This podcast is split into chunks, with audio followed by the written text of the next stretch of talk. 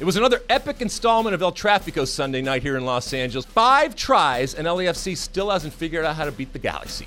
Zlatan Ibrahimovic's appetite for destruction continued as he scored two goals because Zlatan has burrowed so deep into the head of Bob Bradley's LAFC that the team seems to forget actually how to play soccer the moment Zlatan steps on the field. Hello, Sunshine. I'm Alexi Lalas, and welcome to the State of the Union podcast. We look at the beautiful game on and off the field through the lens of red, white, and blue colored glasses. As you heard, we'll be looking back at the paradise city that was El Trafico. Our Mosse Makes the Case segment, Mosse's going to talk about a potential River Boca Copa Libertadores meeting in the offing. Our Ask Alexi segment, we'll be talking uh, about the continuing Neymar saga. In our back three, we'll be talking about Chucky, Chucky Lozano, and so much more. But first, joining me, as always, my friend, my colleague, my guiding light, David Mosse, a soccer savant and a Fox soccer researcher and writer extraordinaire. How are you on this Monday morning, Mosse? I am good. How do you like the new studio? It's gorgeous. It's gorgeous. Really did a lot with the place. It's coming, buddy. It's coming. All right. The, you know. You notice how I I, I put it on uh, a previous podcast, so now they have to do it. And Alex tells us that there are contractors coming in the coming days here uh, so something's going to happen. I'm, I can not promise you what it's going to look like, but I hope it's a, a positive uh, uh, thing here. How was your weekend?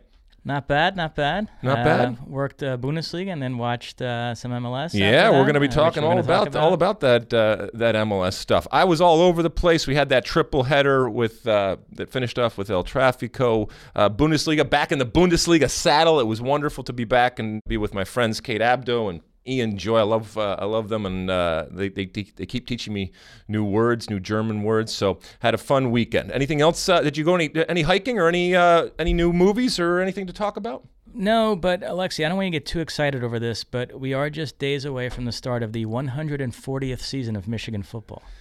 This would be the American football uh, in the collegiate form, right? Is that what you're talking Correct, about here? Correct. Uh, the Wolverines of Michigan uh, a place I know and love, Michigan being the state that I grew up in. Uh, they play over there in the uh, what do you call that big thing? The bucket, not the bucket, no, the uh, um, the big house. Short, uh, the, yeah, the big house. There you go, the big house over there in uh, Ann Arbor, Michigan. And so they start up their their season this weekend. Yes. Are they are Saturday. they are they primed to do anything this year? Are you are you optimistic? Are you cautiously optimistic about your Wolverines? Well, there is some optimism because Urban Meyer, the legendary Ohio State coach who owned Michigan, has retired and become a Fox Sports analyst. He will be working with Rob Stone on Saturdays. And as a matter of fact, I saw both Rob Stone and Urban Meyer a couple days ago uh, during Founders Day at Fox. Uh, they were walking around. They had just taped their preview show, and I was very happy to see Urban Meyer there and not on the sidelines for Ohio State. They've since appointed one of his assistants, Ryan Day, and there's some thought that Harbaugh might actually figure out a way to beat this guy. Wow. Well, I mean, look, I, am sure that that being in that hot seat of uh, of being the coach of Ohio State or Michigan with that rivalry is incredibly pressure filled and, and and difficult. But it's nothing compared to working with Rob Stone. So, uh, Godspeed, Urban Meyer. Uh, uh okay, ready to light this candle? Yep. All right. As you know, each and every week we kick the pot off with Alexi Lalas's State of the Union. Yes, it's time for my State of the Union, where I look at a part of the game from an American perspective. And this week, it goes a little something like this. You had me at the first court of Paradise City. It was another epic installment of El Trafico Sunday night here in Los Angeles with the stars and the drama and the entertainment. But when the exhaust finally settled, it was a 3 3 scoreline, and it was still the OG LA Galaxy who rule Los Angeles over the nouveau riche of LAFC. Five tries, and LAFC still hasn't figured out how to beat the Galaxy. Zlatan Ibrahimovic's appetite for destruction continued as he scored two goals because Zlatan has burrowed so deep into the head of Bob Bradley's LAFC that the team seems to forget actually how to play soccer the moment Zlatan steps on the field. Yet, this is the best rivalry in Major League Soccer. Yes, LAFC is going to win the Supporters Shield running away. They are the best team in MLS. But you know who talks about the Supporter Shield? Teams that win the Supporter Shield and then bomb out of the MLS playoffs. The truly great MLS teams, and it's only happened seven times in 23 seasons, they win Supporter Shield and then reload and also win MLS Cup. LAFC could be the best MLS team in history, but they have to win MLS Cup to even be in the conversation. And even if they do it, looks like they're going to have to wait another year for bragging rights to the City of Angels.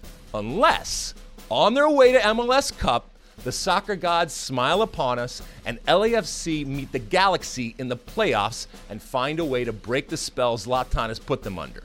Now that's a place I want to go. That's Paradise City. All right, Mosse, so that's my State of the Union for this week. I was at the game, obviously working it, so I was on site. You were not. You watched it on television. First, I want to get your thoughts and your reaction Watch. You've watched thousands and thousands of games in your life. What was your reaction seeing this in terms of both what was happening on the field and just the entire experience from a television perspective? Listen, we we live in Los Angeles, so maybe we're biased, but this fixture, this rivalry is the best thing that's happened to MLS. There's an electricity to these games that comes across even on television, a heavyweight fight kind of feel. I don't care how much of a Euro snob you are. There's no way you couldn't have been entertained by that. Anybody that listens to this podcast knows I'm generally more interested in the European stuff, but I was excited for this game. I watched it. I was on the edge of my seat. Uh, that was absolutely wonderful so from the moment that we got there, and like I said, I was there for the entire day because we had the triple header. But obviously, it was leading up to this this big game, and it lived up to billing uh, on and off the field. We were we were doing our our hits down there on the field, and you would look one way, and there's Natalie Portman. Over here's Kareem Abdul-Jabbar. People that you recognize all over the place, and it, it was an event. It was a, a real event. And I will say this: in a in a day and age when we are talking so much about supporters, fans, guests, customers, whatever word you want to apply to the people that go to these stadiums. Uh, and especially when it comes to the the organized groups uh, that that uh, that work on the TIFO, the coordination and ultimately the spectacle that they had in this game, this whole, and I, I admit to being biased because I love Guns N' Roses, but this whole Guns N' Roses themed th- uh, that happened before the game, I got chills. I got emotional about it. And I know a lot of it comes from the music aspect of it. And if you didn't see it, it was just this incredible motif of Slash and Axl and this whole Guns N' Roses Los Angeles uh, theme. So kudos to both the supporters clubs and the actual team of LAFC for putting on a dramatic display beforehand that just was it hit the perfect note in terms of making this a big event. So that was that was before the game. And and and not for nothing, but that stadium down there, Bank of California Stadium is incredible. They've done a wonderful job. By the way, this is coming from with my Galaxy past, you know how difficult it is for me to say this, but they have they have done nothing wrong in terms of what they have done on and off the field with regards to LAFC, and it's great. It's made the Galaxy better. It's made our city better. It's made the sport better, both in our city and and I think around the country. I think that was on display from start to finish. Then the whistle blew, and all hell broke loose. I did not see this coming in terms of the goals immediately, and maybe that's just on me. The fact that Zlatan scored shouldn't be a surprise to anybody because that's what he does when he is playing against this team, and it was phenomenal end to end. First 15 minutes, we had what two, three goals, and Zlatan participating in it. Uh, so, from a soccer perspective and entertainment perspective, it was everything that you want and more. Yeah, I'm enamored by LAFC. I love the way they play that possession football. I do think they got caught up in the emotion and let that game become too chaotic in the first half, too much of a track meet. And they can lose that sort of game to the Galaxy because of how good Zlatan is. And in the second half, they were able to settle things down, take control. And the second half was played in the Galaxy's half of the field. So I think that's the ticket for LAFC moving forward if these teams play. They have to not get caught up in the emotion so much and be able to play their game. Let me say one thing, though that Uruguayan kid that came on for Vela, Brian Rodriguez, is phenomenal. So that is another weapon they have. Yep. And if Bob Bradley can figure out a way to get him on the field with Vela and Rossi, they're going to be uh, scary. And on the other side, Cristian Pavón, what a great signing he's been for the Galaxy. I mean, there was a play late in that game, like the 86th, 87th minute, where he took off on a run against the entire LAFC yep. defense yep. and had no support at that point because no. Zlatan had stopped running. Zlatan had and, checked out. And he skipped around one, nutmegged another, and then tried this left footed chip that did not miss by much. That would have been the most incredible goal I've ever seen. It was an amazing play by him. Well, Zlatan gives us plenty to talk about. Uh, two goals in the first half. He was he was incredible the first half, and he he was nowhere in the second half. And I guess to his credit, I don't know if it's to his credit, but he admitted after the game that he was evidently tired. Okay, you're not supposed to get tired. You're a lion. You're a, a Ferrari, and uh, you're, you're, you're not supposed to get tired. But he was he was tired, and he was non-existent in that second half. And look, if you are the man and you are carrying the team and you go missing, that is a big, big problem. The LA Galaxy were lucky to get out with the point, but ultimately, they got out with a point. And LAFC cannot get over this hurdle and look, they they they have bigger fish to fry, and they they are well on their way to doing historic things when it comes to the regular season. And I talked in the State of the Union how they still need to win MLS Cup for me to have them in my conversation of the best ever. That's just one of the criteria that I believe should be there. If you're the best team in MLS history, you should uh, have find a way to not only win Supporters uh, Shield but also win uh, MLS Cup. They're going to win Supporters Shield, but they cannot get over the Los Angeles Galaxy. And in particular, they can't figure out a way to defend Zlatan. Whether it's Zimmerman or anybody else out there, uh, they just they become they become liquid players. They can't they can't function. He just gets in their head and they can't function in the way that they have done for 99.9% of the season. Would you agree though let's presume these teams don't meet in the playoffs, mm-hmm. but LAFC steamroll everybody. They win MLS Cup, smashing all these records along the way. At that point, the Galaxy thing becomes a slight annoyance and something they want to get right next year, but ultimately not that big a deal. I think the Galaxy, frankly, would look a little small at that point if they tried to hang their hat on that too much. You know, okay, you won MLS Cup, you had the greatest season in MLS history, but we're still the Kings of LA because of the regular season head to head. That would be a very specious argument, in my view. you, you think well, I think you're giving the Galaxy fans much too much credit. because I think if that happens, there every single time it's brought up, the Galaxy fans going to go, whatever, we've won plenty of MLS Cups. But you know what? You might have won MLS Cup, but you you didn't win the city. And that's where this whole and this is uh, this is a true rivalry. And I know it's young, and I know a lot of people you know, get up on their high horse and they say, how can it possibly be a rivalry if, number one, it's only a few years old, or number two, the uh, LAFC has yet to actually beat uh, the Galaxy? It is in every sense of the word, and there are people that don't care about soccer that cared about that game. Uh, uh that game the other day. It, it it it will be interesting if they do ultimately win MLS Cup because what the Galaxy people are going to say, yeah, but there's going to be a yeah, but each and every time. And then that's why I'm praying that they meet. Well, first off, the Galaxy have to make the playoffs. And that's not, and Zlatan, to his credit, after the game said, we need three points. So you can talk all you want about rivalry and me scoring and blah, blah, blah, blah. But we need to beat people and get three points because they got to get in the playoffs first. LAFC is not worried about, uh, worried about the playoffs. So much so that there was a moment in the game and for those that didn't watch, Carlos Vela, who had been really quiet throughout the game. He did not have a great game, even though he scored a goal, uh, but he wasn't involved in the consistent way that we have seen him. He tweaked his hamstring, came to the sideline, got some treatment, went back in the game, and then in this game that was 3 3 at home against the biggest rival, Bob Bradley made the call, obviously with the direction of his medical staff, to take Carlos Vela, his captain, the talisman, if you will, off of the field. Now, Carlos Vela is so different than Zlatan Ibrahimovic in terms of a player and in terms of a person. We saw some emotion and some passion that we have not seen from Carlos Vela. He was visibly pissed off about the fact that he was being taken out of the game.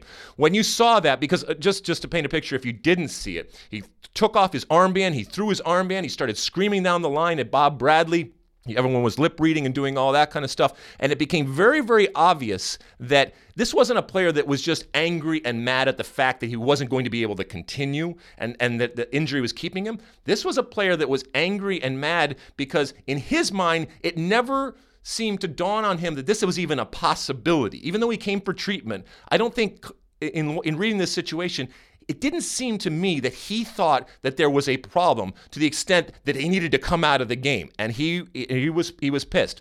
Bob Bradley to his credit saw this happening in real time in front of everybody and Bob Bradley's been there done that. So he knew how he was going to react. He waited for him to come down the line. He didn't react in any visual way. He put his arm around him. I'm sure he explained to him and understood that he's going to explain it, but he's not going to like it or anything like that. Do you think that this was the right call from Bob Bradley in that moment?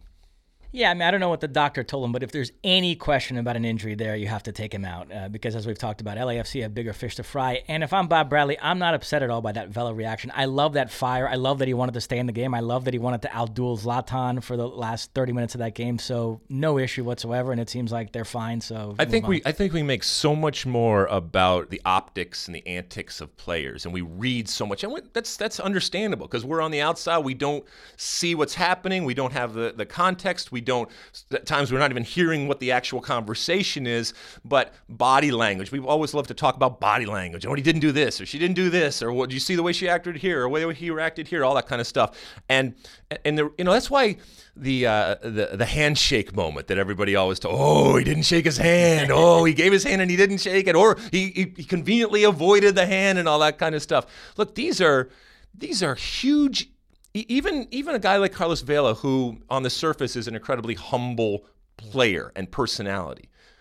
The reason why Carlos Vela is who he is is because of an ego, and that's a good thing. He wants to do well. He has incredible confidence in himself, and it, it, it is it is on it is on display. And they are competitive. They want to win. All of these players want to win, and the reaction, and that's why you need a coach that's not going to take it personally. And sometimes that hard that's hard because you're being shown up in public, and you have to make that split second decision as a coach to do I use this moment in front of everybody to make an example and to send a message, or do I live to fight another day? Let them get it out of their system because I know it's not necessarily now there are certainly times where where players are they they, they can't stand the coach and it comes out visibly in a public uh, public forum. I don't think this was one of them. I think you're absolutely right in terms of the way bob bradley acted.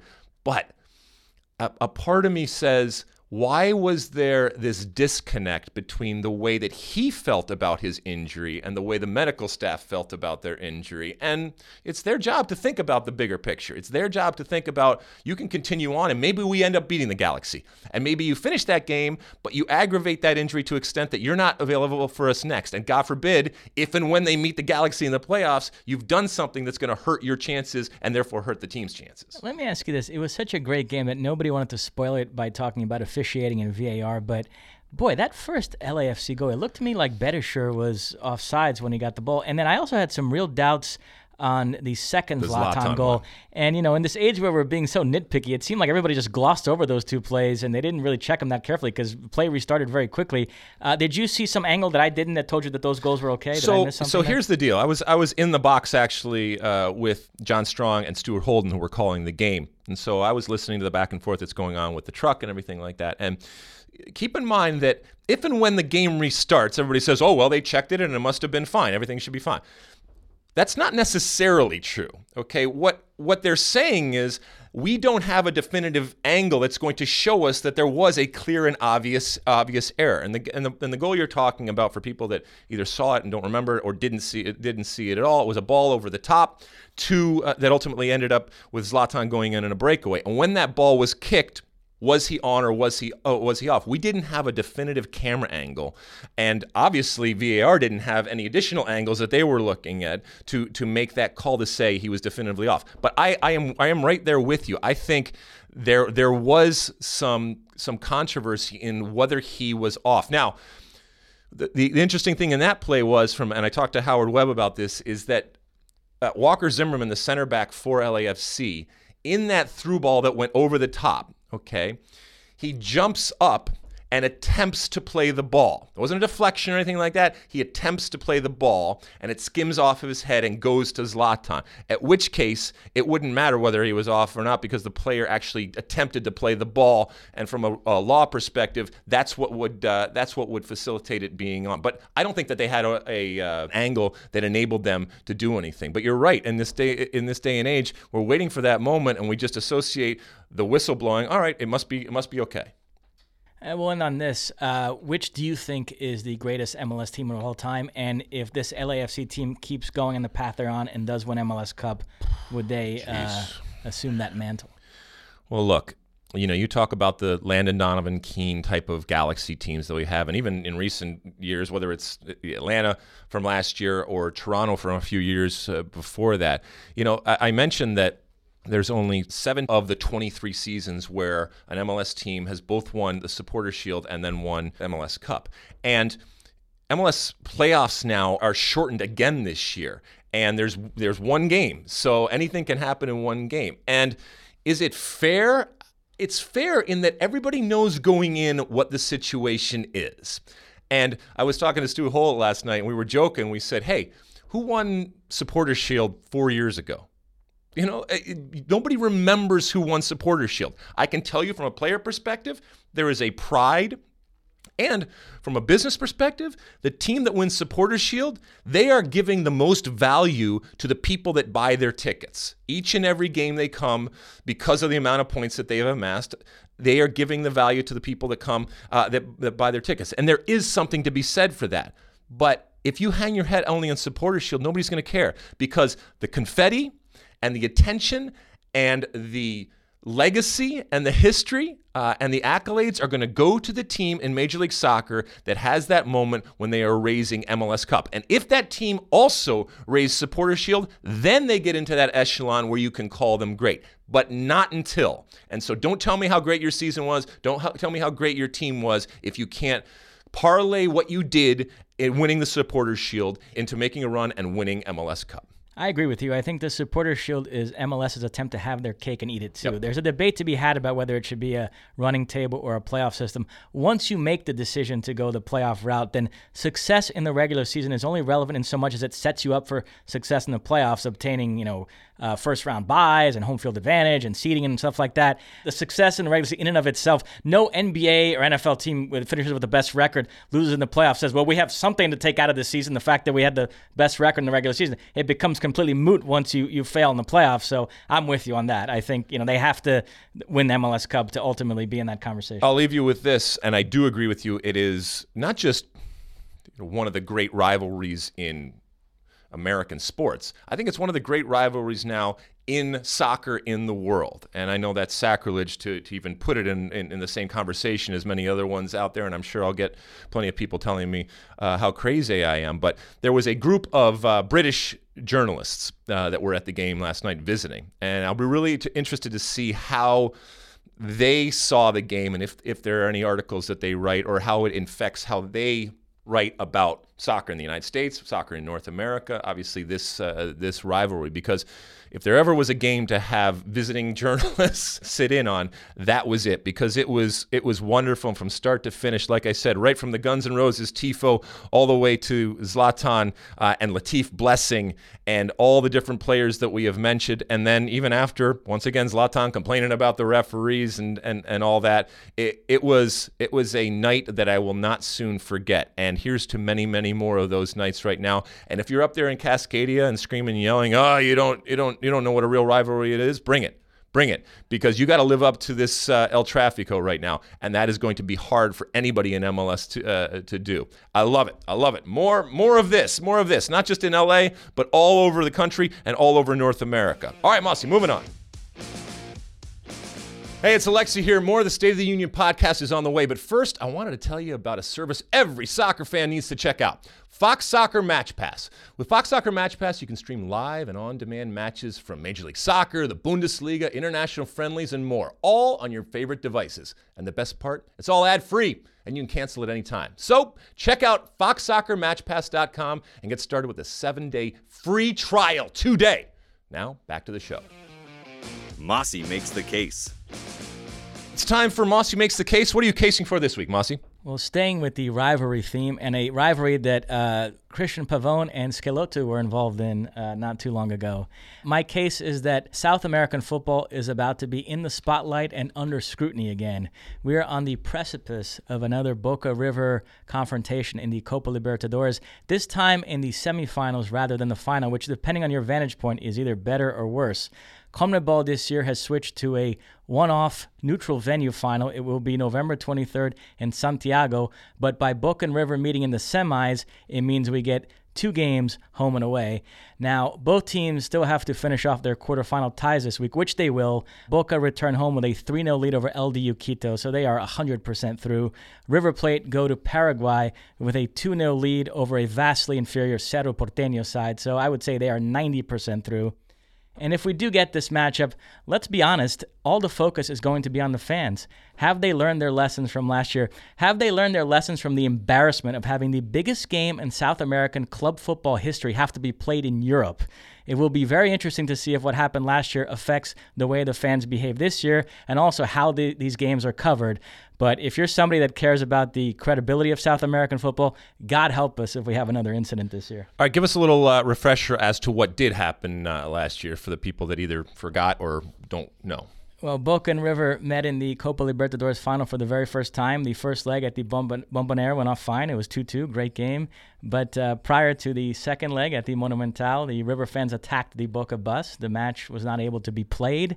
And ultimately, because of security concerns, it had to be played at the Bernabeu in Madrid, which was uh, an unbelievable turn of events. Uh, so those two clubs meet in the center. Listen, eh, we've talked about this. The charm of South American football is in the history and the passion of the fans, because from a football standpoint, it can't hold a candle to Europe. What made people excited about that Boca River of matchup was the pageantry surrounding it, and all the stories leading up to it from the international media was about the passion of the fans that was going to be on display. And then what ended up happening happened. So it's going to be interesting to see this year how journalists straddle that line, because it's something that you know you can glorify up to a certain point, but then you end up having to condemn it, and it's just weird to go into a matchup where the big point of interest for a lot of people is whether there's going to be a fan incident right. or not. Right. And and I remember talking about this, what was it, a, a, year ago, and the problems for the individual teams, the problems for the league, and the problems for the country in the way that it's inevitably is going to re- be reported on. And once again, it transcended the actual soccer press, and people were,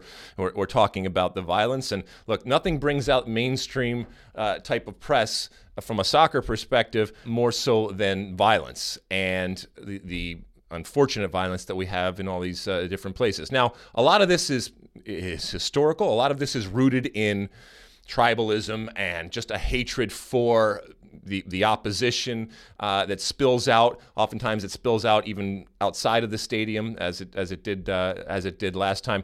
But this is also this is also an opportunity. This is this is a not a do over, but an opportunity for both of these teams and obviously the fans of these teams to put it right and say that was not who we are. And you write about the balance and that fine line of the the passion and wanting to talk about and recognize and respect uh, the the passion and the long history that exists, but it's always just bubbling under the surface that there is this dangerous element and and yes some of it is is even is even violent. And that part of that makes it uh, let's be honest, part of that makes it attractive, makes it attractive to people who want to go and see it, and part of it makes certainly makes it attractive to people that want to re, uh, report on it. And there will be people that are waiting with bated breath to see how this goes, especially media members, just waiting for something to happen. And if and when that doesn't happen,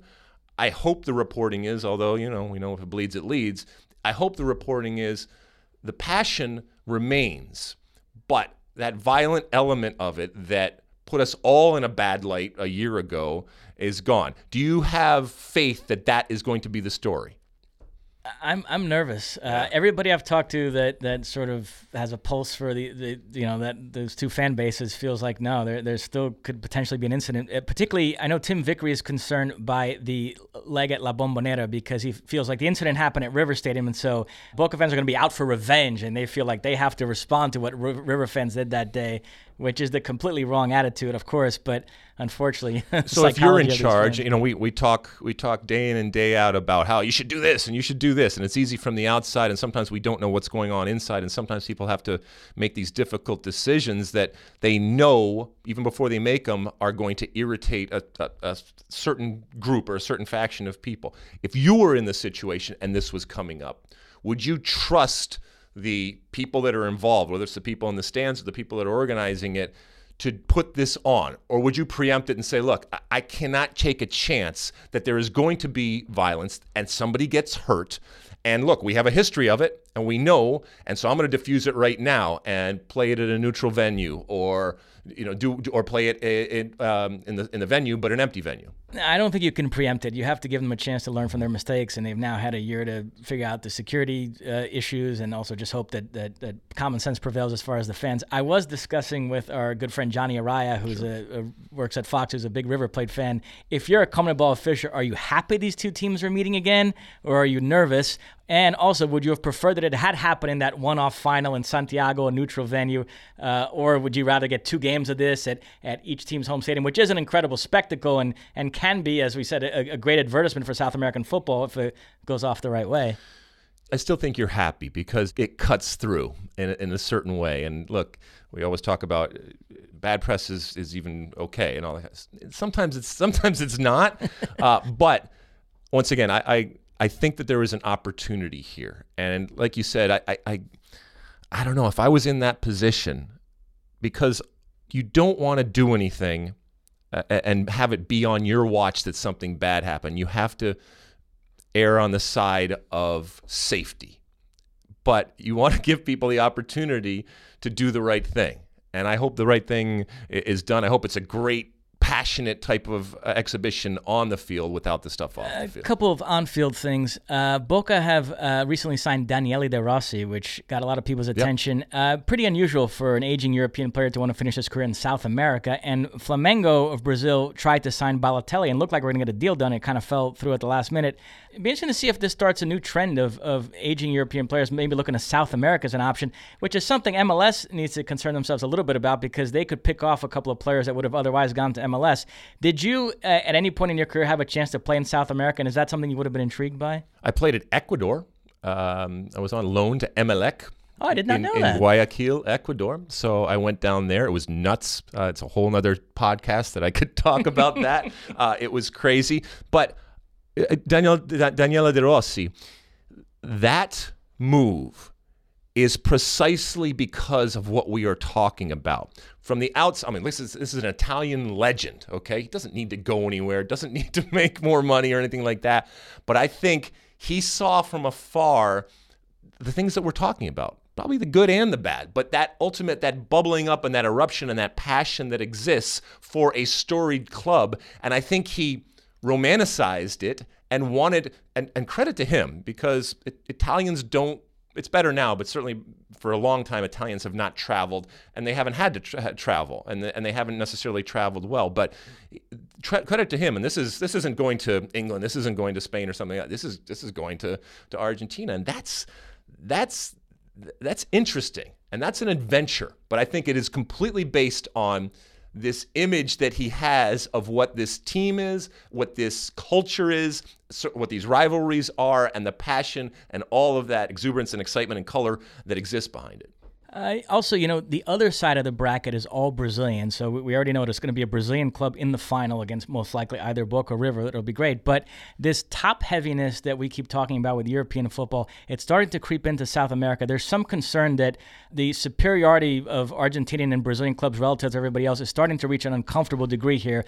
And that has to do with money and also some structural changes they made to the competition the last couple of years that have been to the benefit of Brazilian and Argentinian clubs. And even within Brazil, there's there's some concern now because Flamengo and Palmeiras uh, have emerged as the richest clubs just based on sponsorship deals they've signed, and and there's been some some worry that there might be some separation there, and we might be seeing uh, the start of it this year because those two teams are in the driver's seat to move on this week as well. Flamengo are going to go to Porto Alegre with a 2-0 lead over Internacional, and Palmeiras return home with a 1-0 lead over Grêmio. So most likely those two teams will move on. So they'll be the Brazilian clubs that advance the farthest in the Libertadores, and they'll meet in the semis. And I think they're also going to be the two teams that are going to battle for the league title this year. Uh, Santos, who had been in first place, are fading. They had a Dortmund-like collapse this past weekend. They, they blew a 3-0 lead at home to Fortaleza. They're managed by Sampaoli, by the way. And Flamengo overtook them in the table, and Palmeiras are right there too. So it's just something to keep an eye on. Just a larger discussion we keep having about the top heaviness uh, of of European football. And I know in South America they sort of hang their hat on the fact that there's been more parity there, but there's now some movement in the wrong direction as far as that goes. So this might just be something that's just going to be a larger discussion wherever you go in in football as far as like parity versus top heaviness? Well, to tie it back to what's going on over here, uh, we know the conduit, we know the um, connection uh, and the continued relationship between Argentinian players and Major League Soccer. And it was just a little while ago when we were seeing Atlanta's Pity Martinez star in uh, a couple of Libertadores. So who knows? If and when we're seeing this uh, this matchup here, there might be players that then the following season you will see running around in Major League Soccer because they are looking at Major League Soccer as a place where they can get what they want on the field from a competitive standpoint and as a, as a uh, as a, pot, uh, a platform to show their wares to then maybe go on to Europe. They're getting paid. Uh, the culture and the lifestyle is something that they want. So it's not going to stop. They're, they're going to keep going. So we, we will keep an eye on that, both from what's happening on the field and, uh, unfortunately, what could possibly happen off the field and hopefully doesn't. Anything else, Mosse? Nope. All right, moving on. Ask Alexi. All right, it's time for Ask Alexi. Use that hashtag Ask Alexi and send us your comments and questions and concerns. And we pick some out, and Mosse reads them as he is about to do right now. What are the people asking out there, Mosse? Uh, first up, at JJB199, Barcelona thinking about giving up Dembele for Neymar. Thoughts? Wow. Okay, so the saga of Neymar. I mean, your countryman, what is going on with this dude? All right, he could, he just can't find a comfortable place. I mean, uh, undeniably, one of the great players in the world would help almost every team in the world. I'm not sure every team wants him now for for what he has become, but it is obvious that he does not want to continue to be at PSG. That ship uh, has sailed, or has it? Because at this point right now, and correct me if I'm wrong, there are three possibilities uh, as the window starts to close and is almost closed. He can either continue on with PSG, which he has made very, very clear is not something that he wants, and I think PSG has accepted that that's not something that he that he wants. He did not play over the weekend until this is all sorted out. He can go back to Barcelona, the the site of his greatest success, or he can go to, to, Real Madrid, which would be something to see as far as I'm concerned. Am I getting any of that wrong? Is that where we're at right now? No, so there's about a week left in the transfer window. Listen, by the time you listen to this podcast, there could be some new twist, but we're taping this on a Monday. So here's how we're at. First, let me review how we got here. I told you this when we taped our very first podcast in Paris this summer, ironically enough. Yep. There's a divide in the Barcelona camp. Messi, Suarez, Piqué, the heavy hitters in that dressing room, they did not want Antoine Griezmann. They wanted Neymar. Barcelona's directors did not want Neymar. They wanted Antoine Griezmann. And so what Barcelona's directors decided were was let's get our guy first, Griezmann, and then we'll try to get Neymar. And if we can get him on our terms, fine. Otherwise, we'll just throw our hands up in the air and say PSG didn't want to sell him. And the mere fact that we tried to get him should appease Messi. Two things have happened to complicate that strategy. Messi has not been sufficiently appeased by their efforts so far. And also, Real Madrid, as you mentioned, have gotten in the mix. So now it's not just a question of him going to Barcelona or staying at PSG. There's a specter of him going to Real Madrid. So Barcelona have had to scramble now and think, oh, wow, we actually have to get this guy. So Real Madrid, by the way, I think it's like 50 50. Like 50% they actually want him, and 50% they're just enjoying irritating Barcelona. So. But, but wait, but between those two, don't you think that Real Madrid needs Bar, uh, Neymar more than yeah. Barcelona needs Neymar? I don't think he, he makes that much sense for either club, but it's like slightly more defensible for Real Madrid. I have some issues there with him and Hazard. I think they occupy a lot of the yeah, same spots on the field, like to play from the left to the middle. Uh, but just in terms of the larger sense of they're coming off a terrible season, uh, that squad feels very stale right now. For all the money they've spent, it feels like it's Hazard who's injured right now, and then a lot of the same players from last year. You've got guys like Gareth Bale and James Rodriguez starting games. So there is a case to be made that they could use that injection of quality more so than Barcelona for reasons that I think we're going to discuss in the back three because I do want to talk about Griezmann there. But it, here's where what I think uh, could unlock this in the next week. PSG, they want either a big sum of money close to what they spent, 220 million euros, or if it's going to be some sort of deal involving players, they don't want to take your quote unquote rejects back. They're not stupid. They've seen the players at Barcelona Real Madrid have been trying to unload all summer. So any package built around like a Coutinho when he was still there or like a Gareth Bale isn't going to work. They want a young blue chip talent back, somebody that's going to make Barcelona Real Madrid say, oh man, it sucks that we had to get rid of that right. guy. And so the two players that could unlock this are Vinicius Jr. for Real Madrid, who, by the way, I don't think Zidane would mind getting rid of that much. I don't think he rates him at all, but the club really likes him, so they don't want to get rid of him. And then the other guy would be Ousmane Dembele, who's appealing to PSG because he's young, he's French, he's exciting. If you pair him with Mbappe, all of a sudden you have the two great young French talents. And by the way, I think Barcelona are so fed up with his injuries and his lack of discipline. And also, there, there's a sense that if you're going to get Neymar, you might as well include Dembele in the deal because where would he play then? There's no point in having Neymar and Dembele on the team. So I think there's a match there. The issue there is Dembele doesn't want to go. Uh, he's been approached by PSG and he said, no way, I want to stay at Barcelona. So I think convincing Dembele to leave, and he's injured right now, which complicates matters, but um, that could be the key to Barcelona getting him, while Vinicius Jr. would be the key to Real Madrid getting him. Otherwise, I think he's going to end up staying at PSG another year, which, by the way, is the outcome I want. You want him to stay yeah, at PSG? No, I no. I am all in on him coming back to Spain. I don't care where he goes. It's so funny, too. Like, I've heard some Neymar haters say, like, oh, I hope he gets stuck in PSG another year because that would just be miserable for him. And I'm thinking, yeah, there's no scenario here where Neymar no. has a bad life. No, like, no. The worst case case is him living if in anybody Paris. is under the impression we are crying for Neymar here, the, let me put that the to quote rest. Unquote, No. The quote unquote worst case scenario is him living in Paris making fifty million dollars a year. but uh, we'll see how it plays out. Oh, Uh, like I said, we'll talk about gr- the Griezmann part of this and how it plays into this whole thing because he had a great game this week, and we'll talk about that in the back three. But let's, All right. let's So anyway, uh, uh, JJ one nine nine nine or one nine nine. My thoughts are: please make this happen. Have him go back, and I don't care if it's Real Madrid or Barcelona, but I, just want to see uh, how that plays out, and it gives us so much more to talk about. And I'd be I'll, I'll be fascinated to see it. And it, you know, when we talk about Ligue 1, uh, it's it's only about PSG, and so this makes them they're they're already not really relevant uh, unless we're talking about Champions League. But without Neymar, they become that much less relevant, if you if you will. So Dembele going to PSG doesn't doesn't excite me. Doesn't doesn't make them any more relevant. All right, what else? All right, next up, at Adrian underscore Viveros. Why do you think MLS is avoiding Phoenix as one of the expansion teams after seeing the type of owners they have, the fans and the players? I figured they would have been the next, if not one of the next, to be given an MLS team. Okay, so just because you have a successful professional soccer team in your market doesn't necessarily mean that Major League Soccer is going to look at you as something that's in, enticing. For now, I mean, who knows as we get further and further because it seems like there's always another place. And we've seen this phenomenon happen with some place like Sacramento. And to be fair, getting that ownership group situated and they're in a whole lot better position right now. But eh, we've talked about this before. This is a collective. This is a, a single entity, and making the decisions for what's best for everybody and what's going to make my investment as an owner in the league better.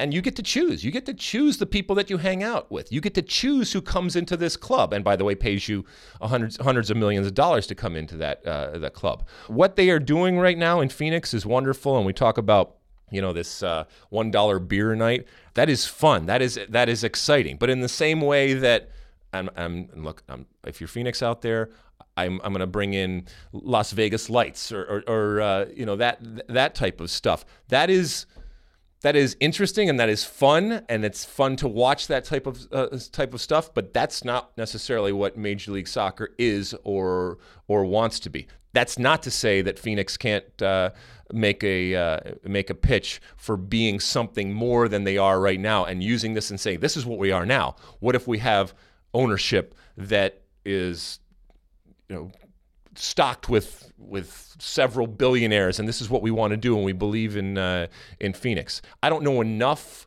about the Phoenix ins and outs and the nitty gritty of Phoenix to make that uh, to make that decision. You know, what type of market is uh, it, it, it is, and if I'm an owner in MLS, ultimately you have to answer: Does this make my investment better by adding that? And I'm not sure right now. Adding Phoenix does. Next up, at Katire98, do we think? Whatever you say, Mosse is right because you got the microphone. Uh, this, by the way, is the the quote unquote fun question that Alex Dad is now throwing in there every Okay. week. Which concert slash artist did you enjoy most this year? Oh, let's see here. So um, I'll give you three.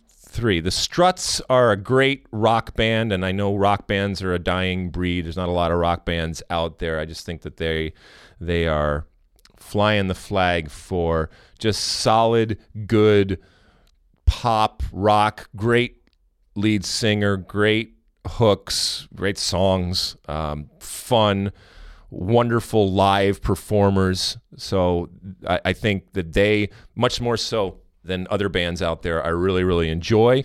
There was a uh, early this year, the Grammys this year, either this year, I can't remember when the Grammys were, but there was a performance by I think it's her, H E R. Not a band that I or a person. I don't even know if it's a person or a band or anything like that. But I I saw her perform on the Grammys, and I was mesmerized. I I loved the the performance and the song. Um, so I really enjoyed that, even though, as I said, I was unfamiliar and know nothing about uh, the artist other than when I saw that. So I really enjoyed that. There's a uh, a young man out of Orlando, Florida that I'm really into. He goes by the uh, name Night Winds. You can check it out. So those are those are three different things. But I have not gone to a lot of live music lately. It's irritating me, to be quite honest with you. I got some trips coming up here on the road here, and I'm trying to coordinate some live music as I get on the road. And I have all these apps that, that at least they purport to tell me what's going on in, in the cities in the cities that I'm in, but I'm jonesing for a, uh, a good show. So if you have some suggestions out there as to who you've seen live or who you just like to listen to, uh, let me know because I'm always in the mood for uh, a, a suggestion. And you know, I, I love live music. I love music in general. So those are three things that over the last year have, have caught my eye. On the topic of music, you know what I did watch recently? Uh, at the recommendation of our good pal Jason Wormser, the Netflix doc on, on Woodstock. Ah, yes. Did you watch that? I did, yes. Interesting, It's not the actual movie. The mo- movie was a blockbuster that came out after. right, right. This is an actual,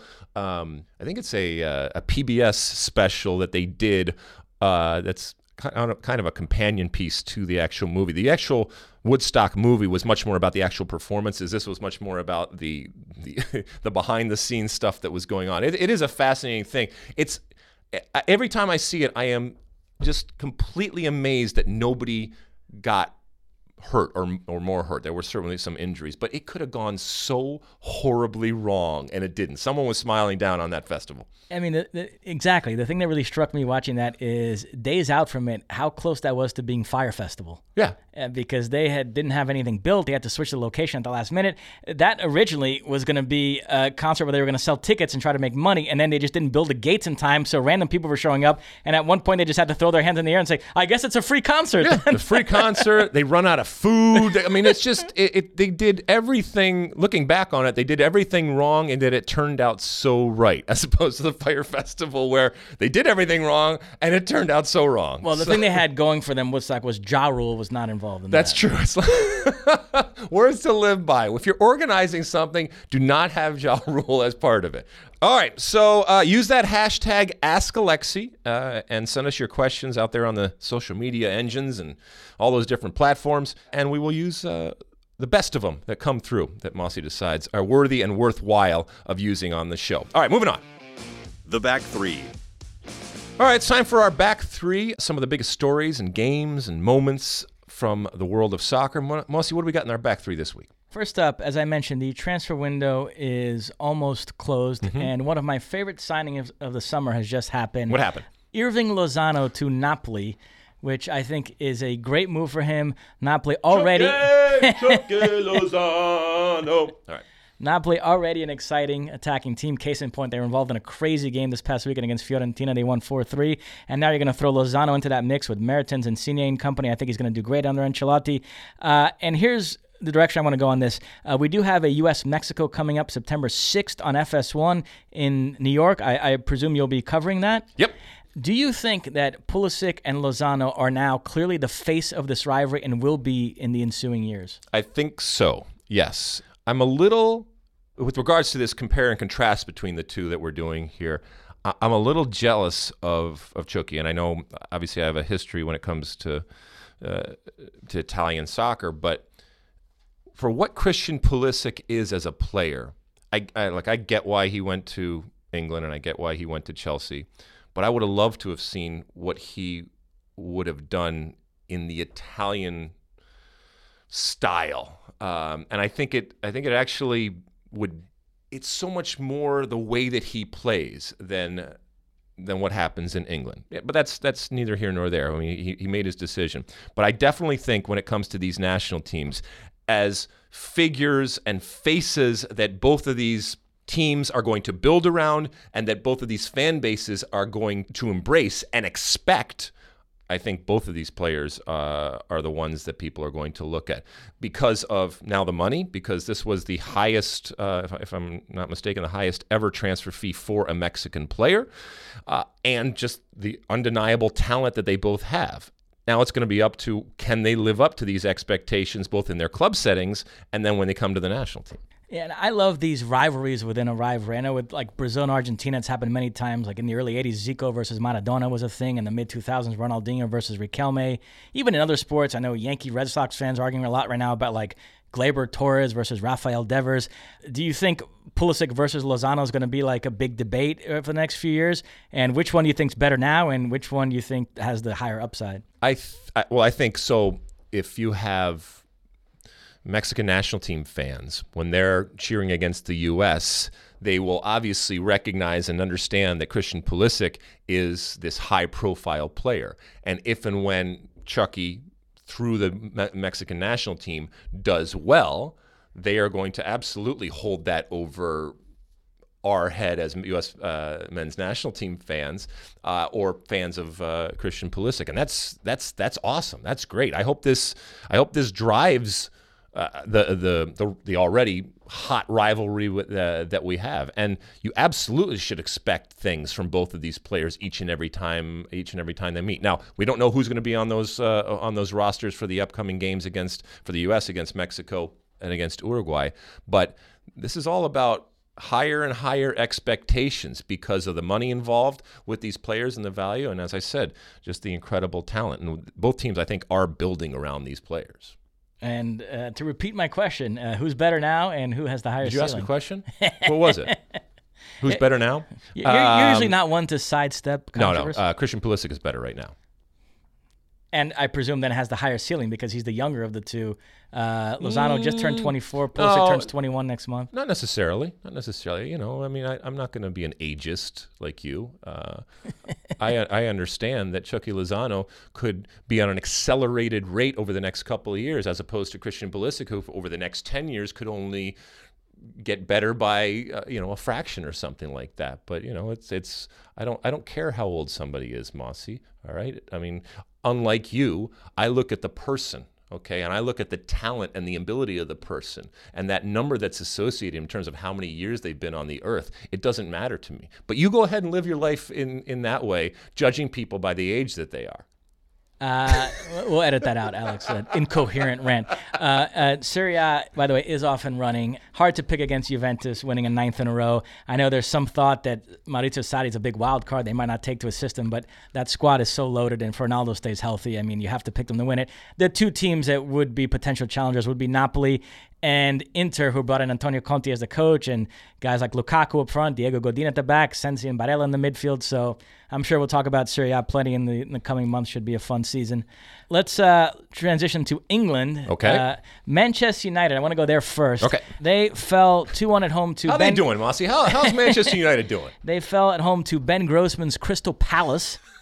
Hold on, hold on. You're telling me that Manchester United, the legendary Manchester United, was playing at home. What's the name of their stadium again? What's the Old Trafford, the Theatre of Old Dreams. the Theater of Dreams over there, Mosse.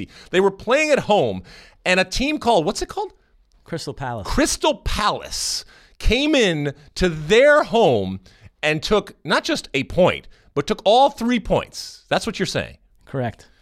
Wow. How the mighty have fallen. Now, All you right. did have in this game a, a Gea howler, and then Marcus Rashford missed a penalty. So, as my dad pointed out after the game, that exact same match, if you just flip those two plays around, De Gea doesn't make that mistake, and Rashford converts a penalty. United win 2 1, and we're having a totally different conversation. So, it is amazing as a manager how you're at the mercy of results sometimes when, when really, you know, it's it's just like a, a bounce here and there. But uh, th- this whole penalty kick thing with United has become, frankly, farcical. So, you know, uh, the opening game of the season when they thrashed Chelsea, Rashford converted expertly from the spot. Then they win a penalty against Wolves, and Pogba insisted he should take it. He So for a few days, the outcry is, why did Pogba take it? Of course, Marcus Rashford take it. And then Rashford steps up and misses.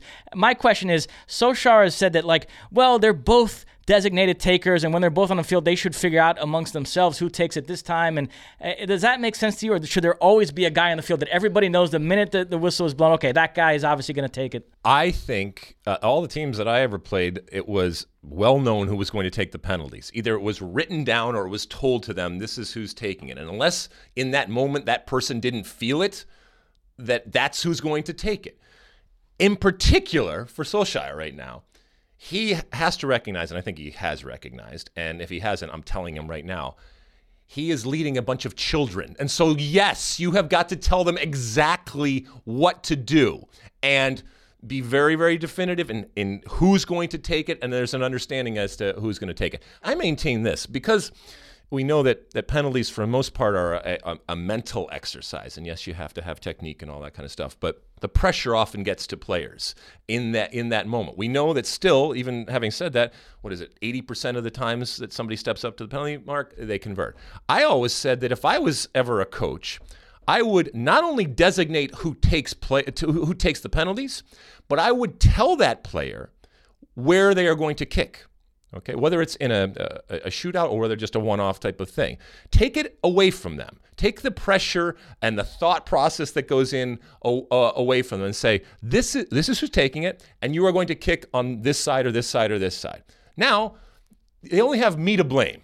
Okay? So it takes the pressure off, off of the player. I don't know if anybody has ever ever done that, but I always I always think. Now, I, I, think about things in practice, it might be completely uh, different because I do believe that soccer, more than any game in the world, as we know, you are left to your own devices, and that's a good thing.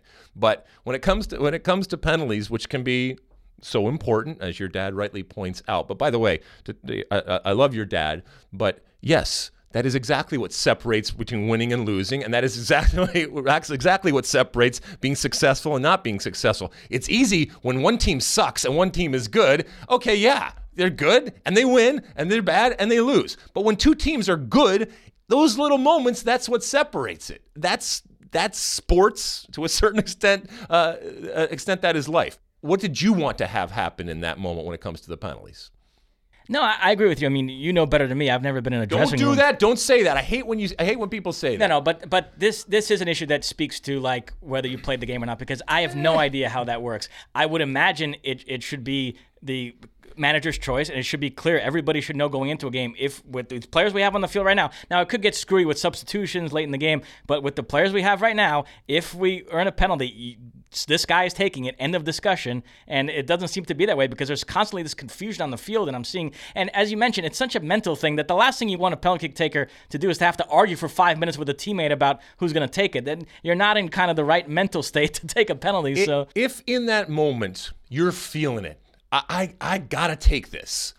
I like that that you have that initiative. I like that you are you are tapped into something that's inside you. You just better make it. and if you're a coach, really that's what it comes down to.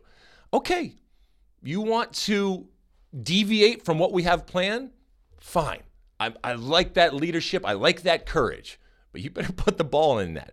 Because if you do that, then you have gone against what I put in place and there there is a problem. As opposed to if you take it, I told you to take it and you miss it, okay, fine. We'll, we'll be sad, and it's a, and and it's not a great thing. But it's not because you went against what I told you to do. So I don't know, Mosse. Now, I, I do want to make a larger point about the Premier League that I've been thinking about a lot in the last 24 hours.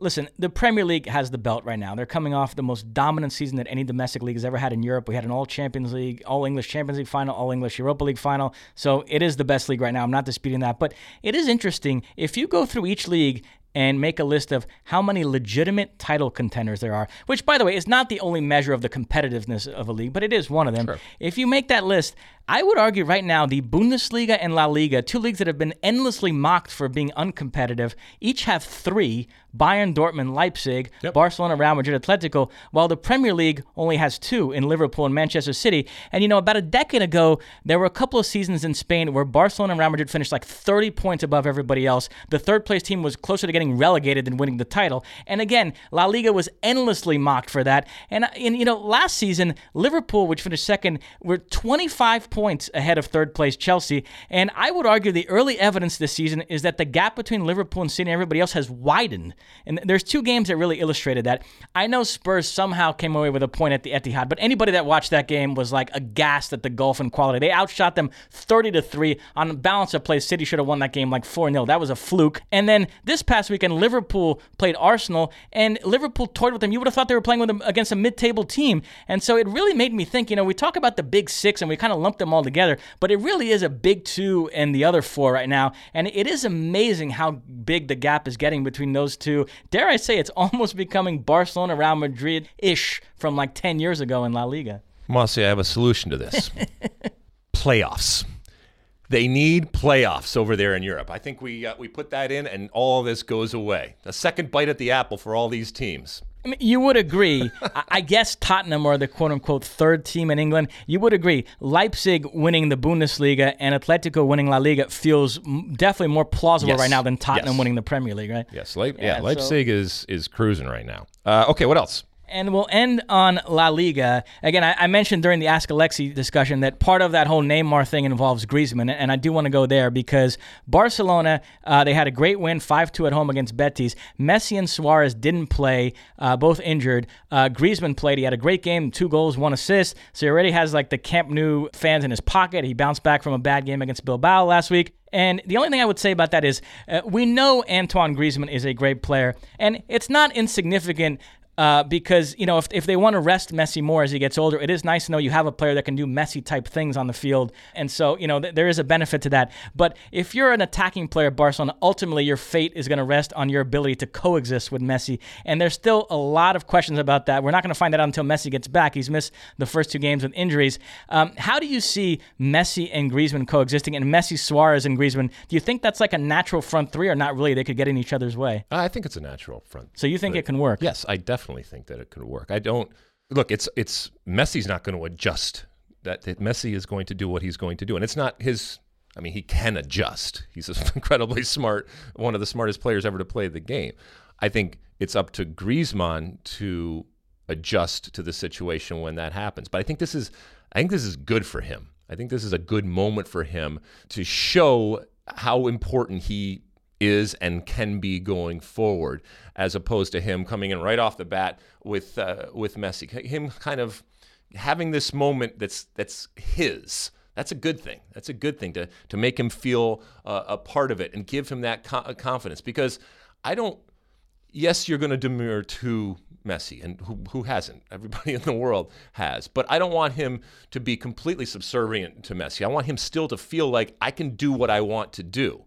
And if that's curtailed, that's a problem. That's a problem for him and it's a problem for Barcelona. And and that ties into Neymar because I do feel like Neymar's 4 years at Barcelona have become criminally underrated. There's now a decade and a half of empirical evidence that if you're a creative player, it's not that easy to play alongside Messi. Guys like Coutinho, Dybala, even Zlatan to mm-hmm. some extent have struggled with that. And there's one guy that really figured it out. They mesh beautifully together. Neymar struck that perfect balance of deferring to Messi but being assertive, and Messi recognizes that. So I know he's desperate to win another Champions League title coming off that incredible defeat to Liverpool, I think he decided then and there, look, let's stop screwing around. Anybody else you bring in, like a Griezmann, no matter how great a player he is, is still an unknown. I'm not sure how we're going to play together. There's one guy that knows how to do this. We've done it already. We won a Champions League title together. He wants to come back. Go get him. And so, but right now we're just days away from the transfer window. It looks like it's going to be Griezmann and not Neymar there potentially. And so there is going to be this question. I mean, that that squad is loaded. They're very talented, but Messi didn't get the guy he wanted that he knows how to play with. So now there is this sort of question hovering over the Barcelona season of how he's going to fit in with Griezmann. I, I, agree with you. If they get it right, then that, that front three sure. could be just insane. But he's got to he's got to take a page out of Neymar's Neymar's book. I mean, Messi. In those moments, you're absolutely right. When Neymar was on the field with Messi, Messi's going to want the ball because because he's Messi, but he's not going to want it at dumb moments. And there must be a, in a, in a strange way this sense of relief when in that moment, Neymar got the ball out wide. And while others would have pulled it back and given it to him and, and said, Here you go, do that. To see Neymar say, No, screw you. I'm going to take on not just one player, but two players. And I get the feeling that Messi, there was almost a sense of relief when that happened. And in that sense, it made Messi better because it made him more efficient when when he when, when he got it. But I don't I don't know yet if Griezmann is. I think that that can happen with Griezmann, but I don't know. But you're absolutely right. I, am sure that's why Messi said, I, "I want the one that I know." I got there's certainly there's problems and something uh, at, at, times I, he can be frustrating, but I know that Neymar is going to do that, like what we are talking about. All right, that's it for the uh, back three. Nothing else.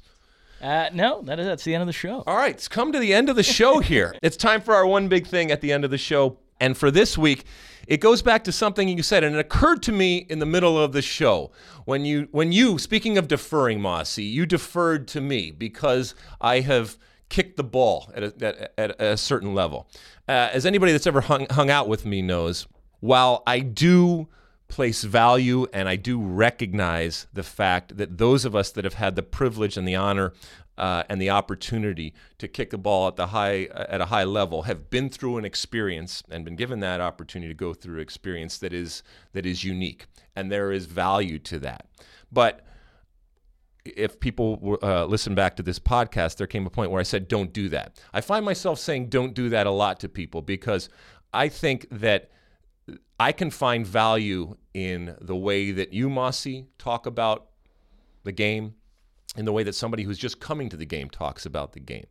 And that's kind of what we're doing doing here. Yes, we want to have expertise, but there's a reason why it's a beautiful game. One of the reasons why it's because it's very, very simple. You've seen and thought about the game, I guarantee, more than players that have played in World Cups, won World Cups, been at the high, at the highest level before. I would take your reaction, your opinion, your take over almost all of them because of the way that you think about the game. And I'm just using you as an example. But I, I always bristle when people say, yeah, but you've played the game and, and therefore that. As I've, as I've said before, I have hung out with people that have played at the highest level that are asinine when it comes to talking about the game. And I have hung out with people that have never even kicked the ball that are, incredibly interesting and fascinating and on point, if you will, when they talk about the game. And so you're out there jogging, you're out there in your car, you're out there doing whatever you do and you listen to this podcast. And thank you very much for listening to this podcast. And while you're listening to me uh, or you're listening to Mosse, uh, we do want to hear what you have to say. And whether it's the Ask Alexi or just when we're walking around, I get just last night, someone came up to me and said, Hey, I love listening to the podcast. And I'm so thankful that people uh, listen to the podcast and talk about it. And you'd be surprised at how many people come up and say, I listen to the podcast, but I disagree with what you said here or there. And you are I, I, I love that because first off, it's being done in a respectful way. And then we have a conversation. And I learn so much from talking to people, talking to people that have all sorts of different levels of uh, experience when it comes uh, when it comes to the game. And I want to continue to do that. I think too often we kowtow and we defer and we give people that have played the game much more relevance and importance uh, than they than they deserve. So it, it just occurred to me while we were talking about all all of these different things that your opinion or anybody else's opinion is as valid as mine or anybody else that played the game, and I want to hear them. Doesn't mean I'm going to agree with it. And it doesn't mean that we're not going to have a spirited debate and maybe even argument as to what you're you're saying. And just as you hold me accountable, I will hold you accountable when you talk about uh, when you talk about these things. But never, ever have I turned to someone and said, "Yeah, you just don't understand because you didn't play the game." That drives me crazy. You understand the game, you see the game, you feel the game, you smell the game, you live the game, regardless if you played at the highest level or if you just started kicking the ball. And I know that's not the attitude that a lot of people have, but I think that that helps me understand the game more. Does that make any sense, Mosse? No, absolutely. It does make sense. It does make sense. Oh, yeah. well, good. I don't know. I don't know if I if I stated it as clearly and as coherently as I wanted to, but if you are listening and if you've made it to the end of the podcast, I'm actually giving you a compliment. Not everybody, because there's probably some people that listen to it that have done incredible things when it comes to uh, when it comes to soccer. But ultimately, what I'm saying is that I appreciate and respect all of these different opinions and all of these different uh, people out there that talk about this game that we know and love. And I want to encourage that. And I never, ever want to give anybody the idea that because they didn't do something or they didn't play here or they didn't get to this level or something like that, that what they are saying has any less validity or weight or value when it comes to how I am intaking it. So, with that, we will go on. Speaking of intaking, let us know what you feel. Use that hashtag Ask Alexi. Hit us up uh, on all the uh, different platforms out there. Anything before we go, Mosse? Nope. All right, we will see you again and hear from you. Uh, well, you'll hear from us. We won't hear from you necessarily from an audio standpoint, but once again, use those uh, that hashtag Ask Alexi, and we will hear from you in that sense next week. Size the day.